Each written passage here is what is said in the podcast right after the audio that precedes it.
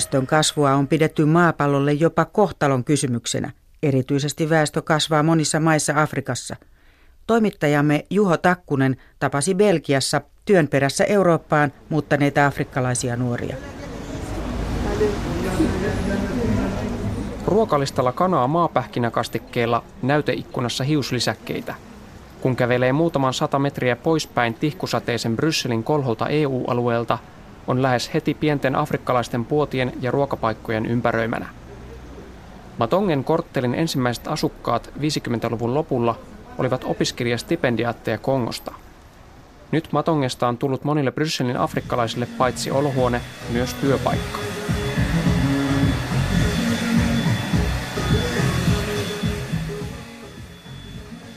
Yhdessä Matongen afrikkalaista parturikampaamoista työskentelee kongolainen parturi Mubianga.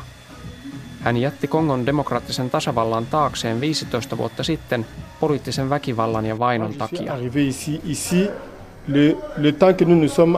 Alussa oli vaikeaa, sillä Mubianga oli paperiton maahanmuuttaja. Ilman oleskelulupaa hän ei voinut työskennellä laillisesti.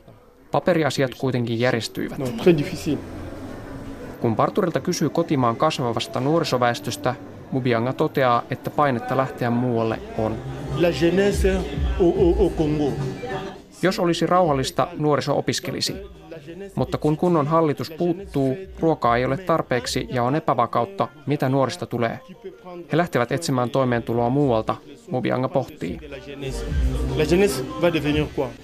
Hän ei ole kuitenkaan varma, onko Eurooppa kasvavalle nuorelle väestölle oikea osoite.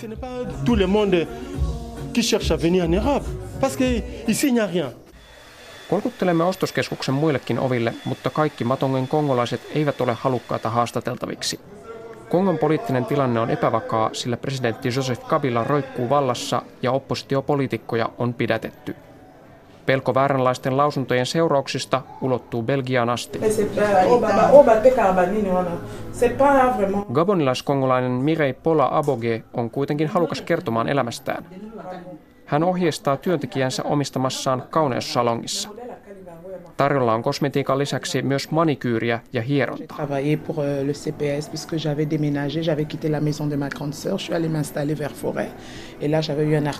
Paula Aboge muutti Belgian isosiskonsa jalanjäljissä.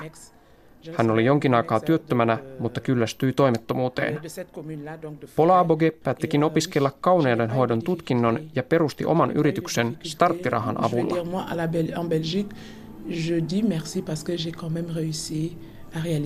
Pola Aboge sanoo olevansa kiitollinen Belgialle saamastaan hyvästä kohtelusta. Ennen työttömyysjaksoaan hän oli vuoden työvoimatoimiston välittämässä työpaikassa lähihoitajana belgialaisessa hoitokodissa. Noin kaksi kolmesta Pola Abogeen kollegasta hoitokodissa oli kongolaisia. Belgiassa työskenteleekin paljon kongolaisia terveydenhuoltoalalla. Viimeisimmät luvut ovat 2000-luvun alusta, Silloin Belgiassa oli noin 1800 kongolaista sairaanhoitajaa. Tapaamme kongolaisyhteisön kirkossa Brysselin toisella laidalla kolmikymppisen Alain Lunianga Matondon, joka työskentelee insinöörinä. Luniangan perhe muutti Brysseliin 80-luvun lopulla silloisesta Tsairesta. Hänen äitinsä työskentelee vanhainkodissa henkilökohtaisena avustajana. Lunianga toteaa, että belgialaiset eivät ole valmiita tekemään vanhustenhoidon töitä. Tämä työ jää kongolaisille.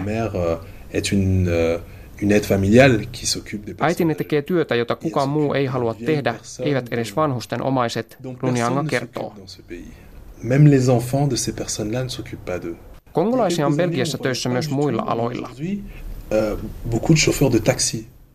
Monet Brysselin kongolaiset työskentelevät nykyään taksi- ja bussikuskeina sekä turvallisuusalalla. Tämä on uusi ilmiö, Lunjanga kertoo.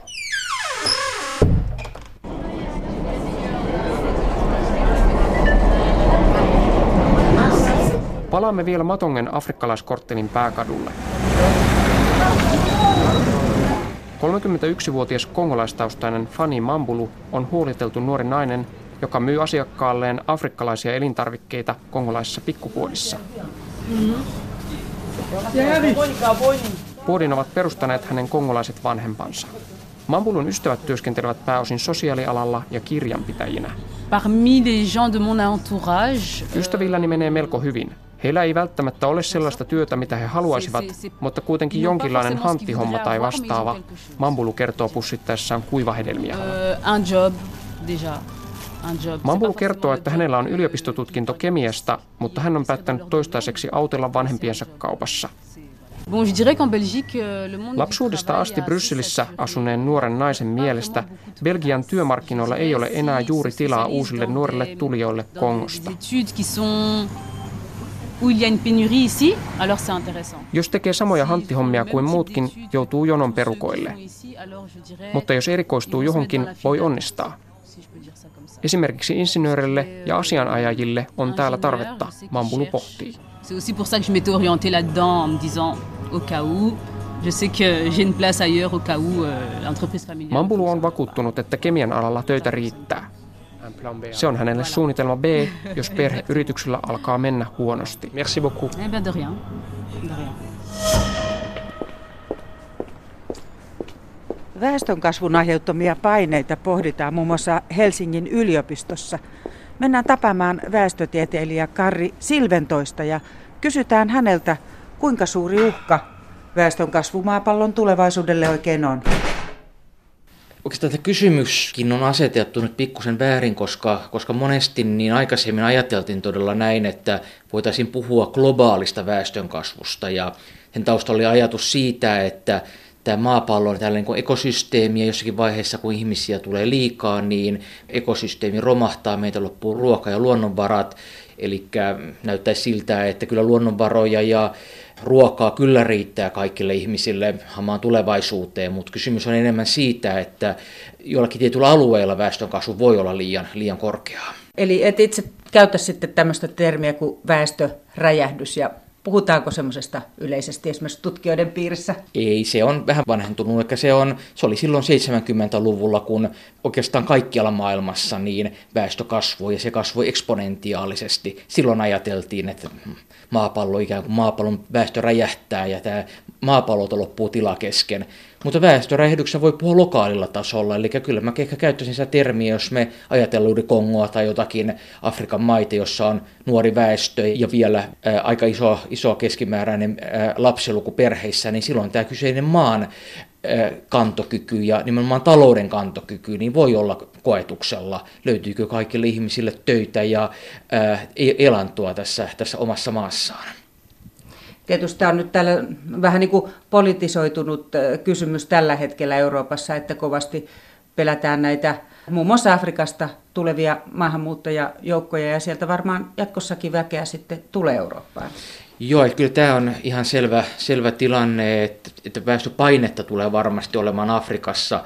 Ja tämä ehkä just korostaa sitä asiaa, että miten vaikka väestönkasvu ei globaalisti välttämättä ole ongelma, niin se voi olla tietyllä alueella, kuten juuri Afrikassa, iso ongelma, koska Afrikassa väestö kasvaa edelleen hyvin nopeasti ja kun se yhdistyy sitten poliittiseen epävakauteen ja esimerkiksi huonoon koulutukseen, niin ihmisillä ei sitten ole, ole mahdollisuuksia omissa kotimaissaan eihän se olisi mikään ongelma esimerkiksi Afrikassa, jos sinne tulisi investointeja, ihmiset saisivat töitä, töitä tehtaissa, heillä olisi koulutusta, mutta kun tätä ei ole, niin tämän takia väestökasvu voi tietyssä maassa tulla ongelmaksi. No miten arvioit sitten näitä esimerkiksi YK-ennusteita, että vuoteen 2050 mennessä 9,8 miljardia ennustetaan, että on maapallon väkiluku. Tiedetäänkö, miten kehitys tulee menemään? Eihän sitä voi tietää varmasti. Eli jos vaikka, vaikka ajatellaan Suomen väkiluvun kehitystä, jossa meillä kuitenkin on ollut aina erittäin hyvät tilastot, niin pieleenhän ne ennusteet on menneet aina. Ei me voi olla edes Suomen väkilukua pystytty ennustamaan. Eli, eli miten me voitaisiin ennustaa maapallon väkilukua. Mutta jotakin tämän kaltaisessa saattaisi ehkä olla tulevaisuudessa. Mitkähän ne tekijät on sitten, jos se Mitkä siihen vaikuttaa?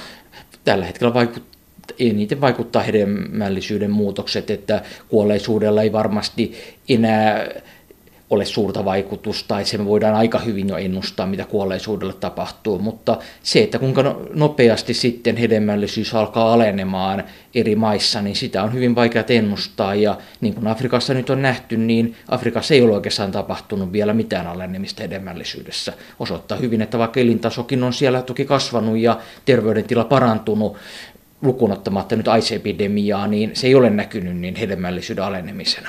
Ja täällä Suomessahan ollaan huolissaan tietysti väestön pienenemisestä ja puhutaan synnytystalkoista esimerkiksi, niin miten suhtaudut mm. tällaisiin no, puheisiin ja huoliin? No mä en ehkä itse jaa näitä huolia. Se joskus ollaan huolissaan siitä, että Suomen väestö vähenee, mutta tuosta voidaan kysyä, että olisiko, ollaanko me sitten kauhean onnettomia, jos meillä olisi sitten meitä ei olisikaan täällä sitä vajaata kuutta miljoonaa, vaan vaikka neljä miljoonaa joskus tulevaisuudessa. Ei se varmaan kenenkään elämää heikennä.